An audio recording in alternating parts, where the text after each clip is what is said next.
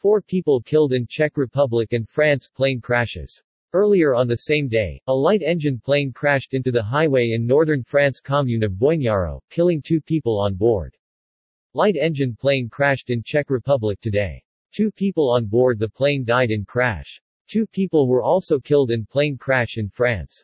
Two people were killed in the crash of a light engine sports plane near the town of Kladno near Prague in the Czech Republic.